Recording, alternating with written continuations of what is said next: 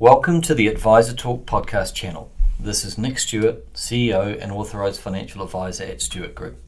If you're new to the show, Stewart Group is a CEFEX certified financial planning and advisory firm serving clients throughout New Zealand with offices in Hawke's Bay and Wellington. The information provided or any opinions expressed in this show are of a general nature only and should not be construed or relied on as a recommendation to invest in a financial product or class of financial products. You should seek financial advice specific to your circumstances from a financial advisor before making any financial decisions. A disclosure statement can be obtained free of charge.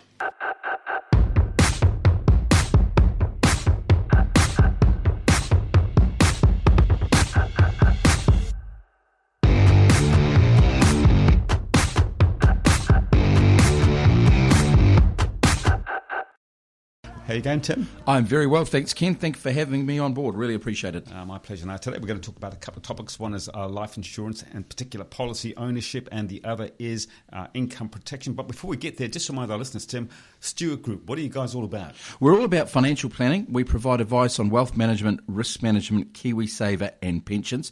And of course, all the details are on our website, stewartgroup.co.nz. And this discussion is of a general nature and should not be construed as advice. A disclosure statement is available upon request, and you should always seek the guidance of a registered financial advisor. Now, I've uh, been to your offices a few times, and boy, do they look impressive or not. They're fabulous. And uh, it's sort of think, mm, is, that, is it a place for, I hate to use the word rich people, but anyone can come and see you guys, can't they? Absolutely, yes, sir anybody can come through the doors of the Stewart Group and they'll be assured of a warm welcome, a great reception, and we'll sit down and have a chat with them and find out what their plans are for the future. If they haven't got any plans in terms of financial planning, we can help guide them in a direction that will give them the financial freedom that they want. Nothing is guaranteed, of course, but yes. you have to have a plan. Absolutely right. How often should we, we be looking at our plan, our financial plan, as we move forward? Should we?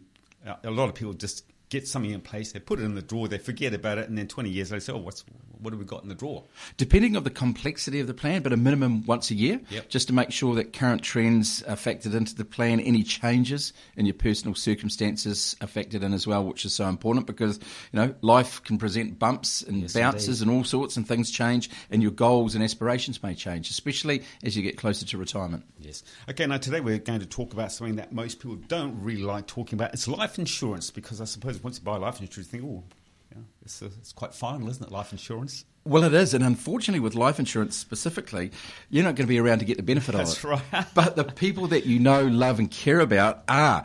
Now, I want to talk specifically, briefly about life insurance p- penetration. Now, that's a parameter to determine, I guess, the ratio of premiums from life insurance policies to the gross GDP of a country. Mm-hmm. Now, that's a highfalutin way of saying is life insurance penetration indicating that there is a development of an insurance sector that's strong and it reflects the popularity of insurance products amongst citizens? So, what I'm going to talk about briefly here is statistics from the OECD, of which there are 38 members.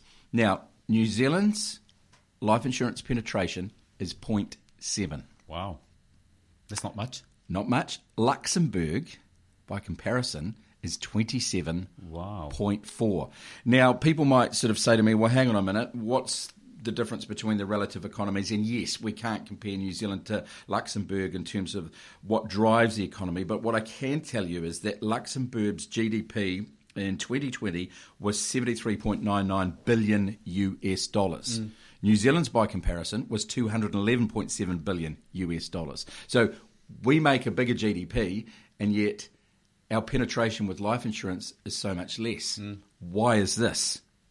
Possibly because the citizens of Luxembourg understand the benefits of life insurance and other insurance products. They've accumulated wealth, wealth, and they definitely want to protect it. So that what it, that's what it comes down to. So that's the point I'm wanting to make is around why are New Zealanders slow on the uptake when it comes to insurance products that protect themselves as individuals and the ability to earn money? Is it, for example, around our view of ACC? Um, it provides relatively generous benefits for disability and death due to accidents, but it doesn't cover illness. Now, a poll conducted by the Financial Service Council in 2015 said about 20% of New Zealanders think that ACC covers long term illnesses that prevent employment, which is incorrect. No. Just before we move on, uh, how do our statistics compare to our nearest neighbours like Australia or even the UK or America? What's the take up like there? There's a significantly advanced in New Zealand. Unfortunately, financial literacy across the board New Zealand is quite low. Yeah. We should be teaching more in schools, in my humble opinion, to hop on my soapbox about not necessarily taking life insurance, etc., etc., but creating wealth, foregoing consumption today for mm-hmm. down the track. And obviously, KiwiSaver has played a part in that with that recent, relatively yeah. globally introduction. But unfortunately, I feel that we could have had something along those lines decades ago, and the world would be different for New Zealand possibly than what it is now. Who should have life insurance? I mean, should it be uh, the main breadwinner, or should it be the breadwinner and their partner, or their children? Where do you draw the line? Where do you stop? That's a great question. Generally speaking, life insurance, if we just concentrate that on as a product, so that if somebody was to predecease another person in their life, then the lump sum gets paid to the estate or to the family. So basically, you would use it on the person that's earning the most money because you can use the life insurance to cover the income that they did earn mm-hmm. and also to repay back any debt that they may have. But the most important thing is to understand it's not necessarily about a windfall gain. No. It's about understanding what the risks are for your current situation and coming up with a plan that's suitable and applicable to your situation. That's what it comes down to. I mean, it's the old story. I could create for you an estate worth $5 million with a stroke of a pen. Yep. Is there the need for it? Yes, exactly. So, I mean, how much is too much and how much is not enough? That's that's a great question. Everybody's position and decision making process is different because it also comes down to personal cash flow. If somebody, for example, is on half a million dollars a year, in theory they may have significant more debt than the average person. However, they may be able to afford the related income protection insurance and life insurance mm. policies, as opposed to somebody on a minimum wage it would be a different circumstance. So, one of the key things that we understand at the Stewart Group is what is your I guess, spending level for a risk plan. But as a general rule of thumb in the industry, look about 2 to 3% of your gross income. Yeah. I wonder, uh, though, Tim, in these recessionary times that we are in, um, most people might be looking at their, their spending and saying, okay, well, you know, let's have a look. What can we cut out of our budget? Because, you know, times are tight and tough. So people might be looking, so, oh, look, I'm paying life insurance and I'm paying 100 bucks a month. Let's cut that out because I'm still alive. Good move, not.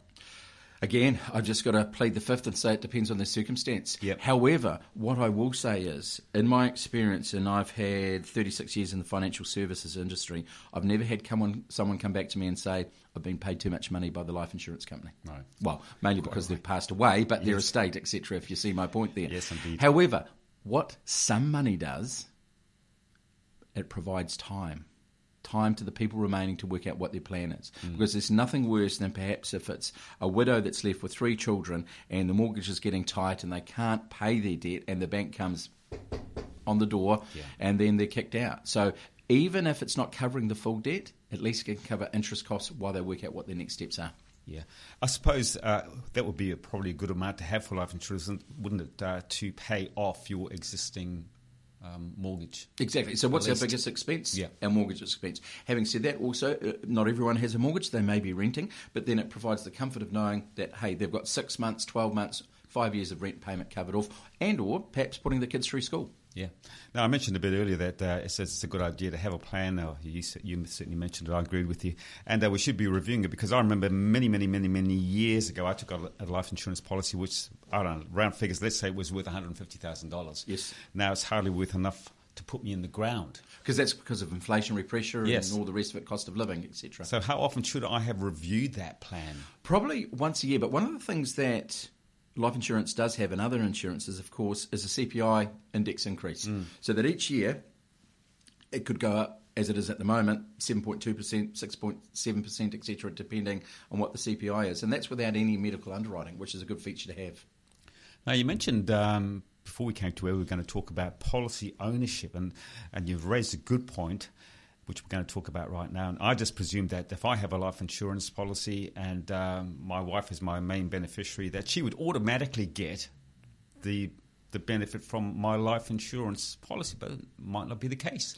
That's a great statement. You're absolutely right because there are two people or two entities involved with a life insurance policy. There is what's called the life assured. Mm-hmm. Or the life insured, call it what you will. So that is the person whom the policy is on. So if Tim was to pass away, I'm the life assured, the money will go to the owner of that policy. Now, if I am the owner of that policy, it comes to my estate. Mm-hmm. Now, the key point is is that ownership of an insurance policy has stronger legal rights than a will. Yeah. So, in your situation, when you talked about yourself, Ken, and your good lady wife, if it's a joint owned policy, Ken mm-hmm. and your wife, then if you were to predecease your wife, it would automatically go to your wife. Yes. Nothing to do with the will, nothing to do with any legal involvement whatsoever. Straight to your wife. No wait, as long as the death certificate is there and it's reasonably straightforward, then the money can be paid out within 7 to 14 working days, depending on the circumstance. So those two words are very important joint owned. Correct. However, right money to the right people at the right time. Yeah. That's what determines the flow of money in an insurance policy payout with regards to life insurance. So, for example, not many people realise, and I have seen it once in my career from arm's length, but that there was a situation whereby there was a husband and wife and they owned their own individual policies. Mm-hmm. They did not have a will. The husband predeceased the wife, which means that he dies intestate. Now, if there was no children, his wife would receive the personal effects that he has, such as furniture, paintings, homeware, that kind of thing, $155,000 with interest from the date of death, and a third of anything left. Mm.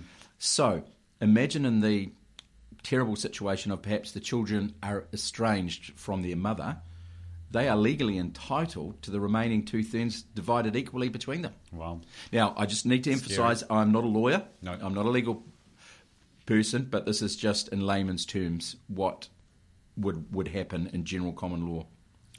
Okay, so I, I, guess if we, the, the beauty of coming to see people like yourself, of course, is that uh, you know, you're um, an expert in your field. But if I just went to someone and said, look, I want to take out a life insurance policy, are they obliged to say to me, uh, I would think it'd be in your own interest to have this as a joint own policy, or would it just say something on the bottom line?